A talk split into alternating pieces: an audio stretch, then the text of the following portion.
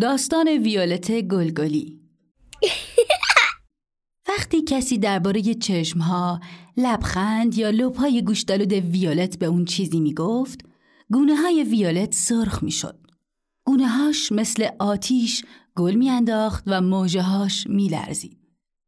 مامان ویولت برای اون یک کلاه زیبا و یک لباس زرشکی قشنگ خرید.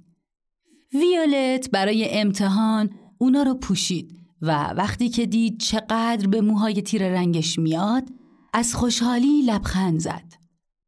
وقتی به اتاق نشیمن رفت همه بزرگترها دور میز نشسته بودن و منتظر شام بودن.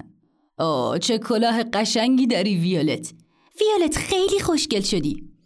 مثل ماه شدی ویولت. وای لپای توپولیشو نگاه کنی. ویولت اونقدر خجالت کشید که سرخ شد و سریع از اتاق بیرون دوید.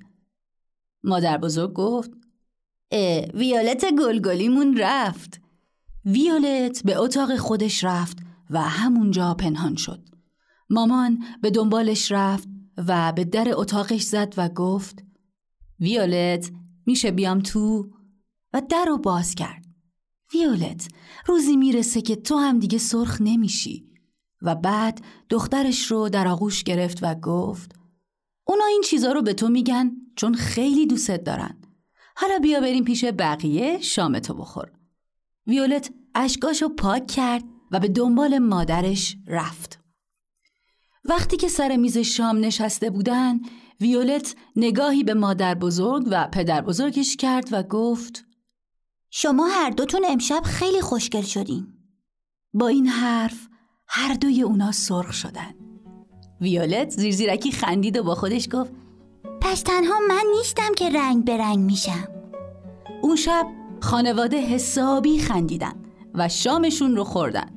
ویولت که حالا دیگه فهمیده بود در سرخ شدن شبیه پدر بزرگ و مادر بزرگش هست می‌دید که سرخ شدن خیلی هم اشکالی نداره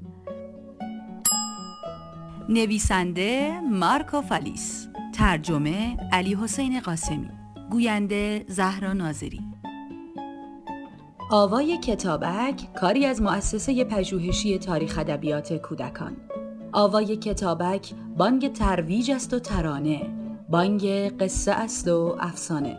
برای دسترسی به محتواهای صوتی آوای کتابک می توانید به کانال تلگرام آوای کتابک و سرویس های پادکستی همچون Apple Podcast، Castbox، ناملیک، Podbean و Google Podcast مراجعه کنید.